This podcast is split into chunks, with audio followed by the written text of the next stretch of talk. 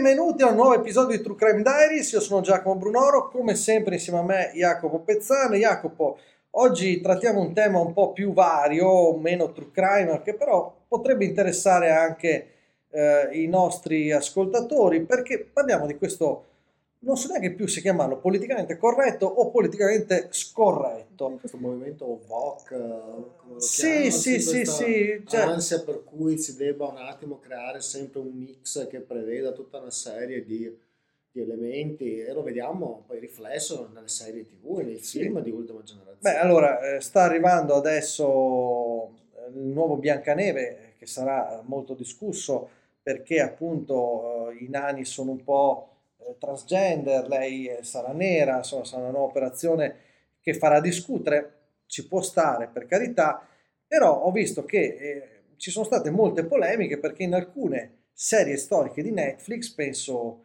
a Cleopatra, penso Troy. a Troy o a quella che adesso verrà fatta su Annibale, alcuni personaggi sono impers- impersonificati da attori di origine afroamericane e ad esempio i tunisini non l'hanno presa bene perché dicono no, Annibale non era afroamericano, cioè africano, era tunisino, aveva, cioè, era sì africano ma di un'altra sì, etnia sì, rispetto sì, a eh, quello che può essere l'afroamericano classico, quindi di discendenza da quella che è l'Africa subsahariana. No? Lo stesso con eh, Cleopatra che è stata fatta di colore, oppure eh, Troy in cui eh, anche, anche, lì Achille, Achille è, è, è impersonificato un attore afroamericano, sì e sappiamo che una delle poche cose che viene detta nell'Iliade è che Achille era biondo con gli occhi azzurri, no? Quindi... Esatto, quindi eh, esattamente.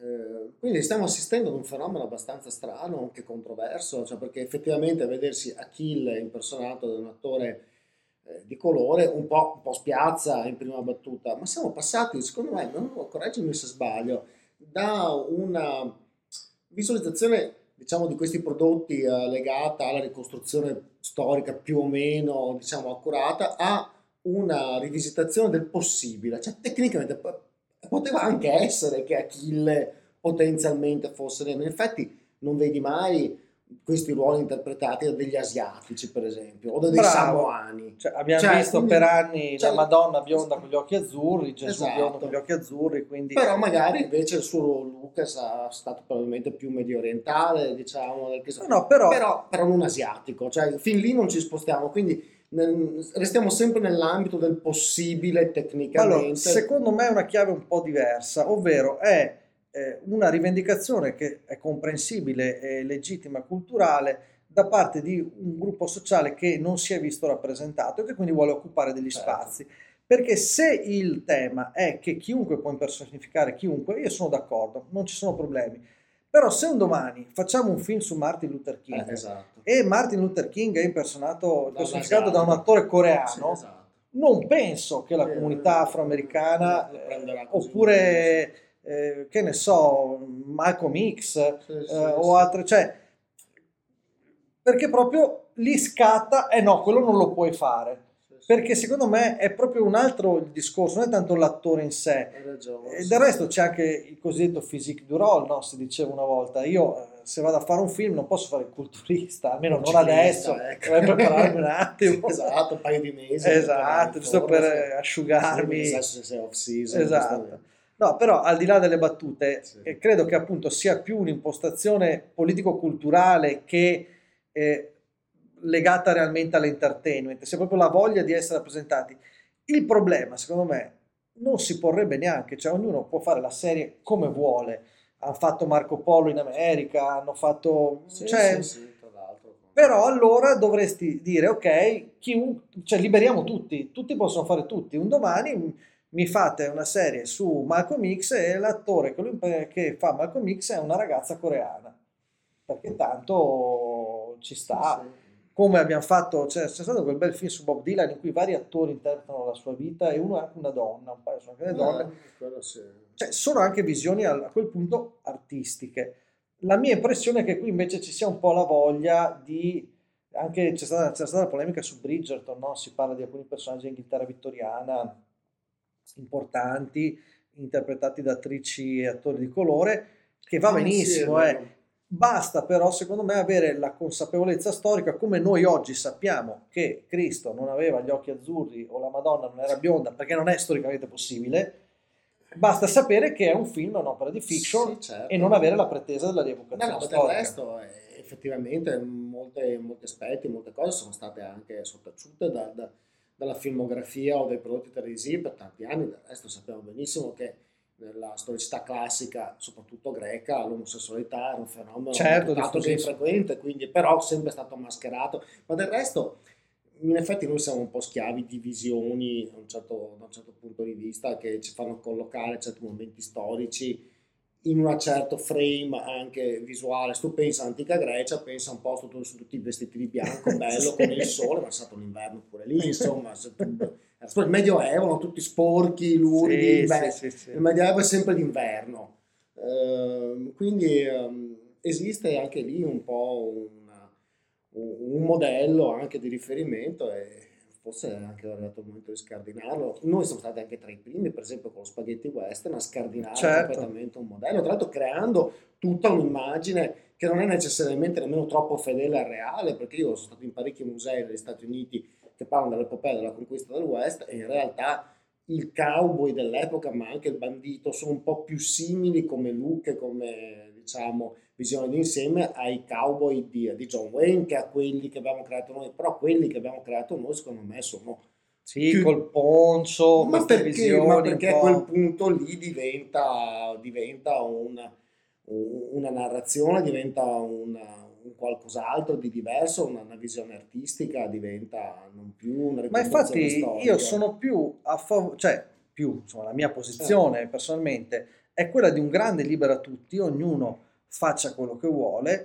però basterebbe eliminare quel fastidioso eh, modo di pensare, di vedere le cose per cui ti dicono che cosa è giusto e cosa è sbagliato, che cosa devi pensare, come è giusto esatto. che sia, questo vale da tutte le parti, eh, cioè eh, veramente meglio un libero a tutti piuttosto che uno che ti ripete come devi pensare, cosa devi dire, cosa devi fare, perché allora ritorniamo in un ambito più creativo artistico, per cui a me fa piacere vedere eh, Jesus Christ Superstar che eh, è degli anni 70 in cui tutti facevano tutti attori di qualsiasi sì, colore sì e nessuno, a nessuno è venuto in mente di dire, eh, però Giuda lo fa un attore afroamericano. È un linguaggio, è un linguaggio, il linguaggio del western nostro è un linguaggio, ma del resto, voglio dire, quando diventa un linguaggio smette di essere una rappresentazione storica, diventa un qualcos'altro, come è giusto che sia.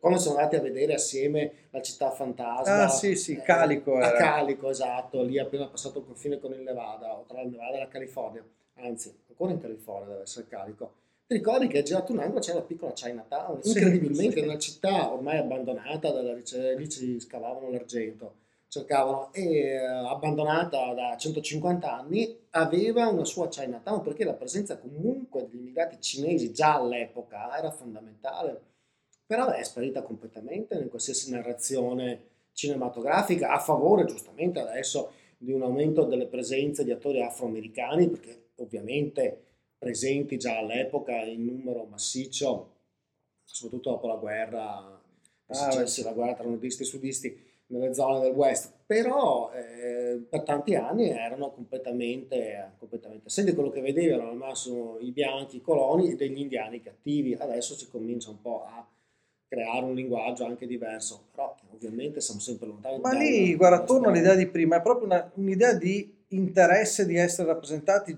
legittimo secondo me, di eh, comunità, perché ad esempio da noi se ne parla pochissimo, come è normale, penso perché non, non ci riguarda, ma so che negli Stati Uniti c'è un grosso problema di razzismo nei confronti degli asiatici, mm-hmm. che eh, viene un po' sottaciuto forse perché la comunità asiatica ha meno potere di eh, rappresentazione, è anche lei inchiodata dentro a certi cliché e ha meno voci che che facciano eh sentire le sue ragioni. È diviso proprio interno, eh, perché eh. asiatico vuol dire dal giapponese al coreano, che già è una sì, certo, cinese che certo. si odia, cioè dire il filippino che non, non, non, si passa il termine, un po' non è collocabile né carne né pesce all'interno di questo, di questo mondo qui, quindi si è un po' meno coesa rispetto alla comunità afroamericana che eh, attraverso una serie di passaggi storici comunque ha raggiunto un livello di consapevolezza e di unione perlomeno così a livello ideologico superiore ad altre comunità. Però a questo punto io come sempre lancerei la palla ai nostri ascoltatori, cosa ne pensate? Eh, lo considerate corretto il politically correct appunto? O preferite un politically scorrect come dicevamo noi eh, in, a testare in tema di eh, inglese maccheronico? No però a parte gli scherzi preferite una visione artistica e quindi eh, libera da tutti i cliché, ma allora proprio da tutti i cliché, o siete anche a favore di queste rivisitazioni? Cioè, dipende anche da cosa cerca una persona in, in quello che, sì. che, vuole vedere. Cioè, diteci cosa ne pensate, se li guardate. Io personalmente non mi sono mai posto problemi di questo tipo, cioè guardo una serie, sì, mi sì, può far sorridere solo esatto. se c'è la voglia di insegnarmi una cosa. Ecco, quello sì, esatto. quello mi dà un po' fastidio perché allora se io voglio un documentario storico, pretendo la, fedeltà, eh, la certezza storica, anche a costo di dover convincermi di cose che magari non mi piacevano o voglio la verità. Se guardo un'opera culturale, di entertainment o anche prettamente artistica, anzi mi piacciono le contaminazioni, quindi da questo punto di vista non ho nessun problema.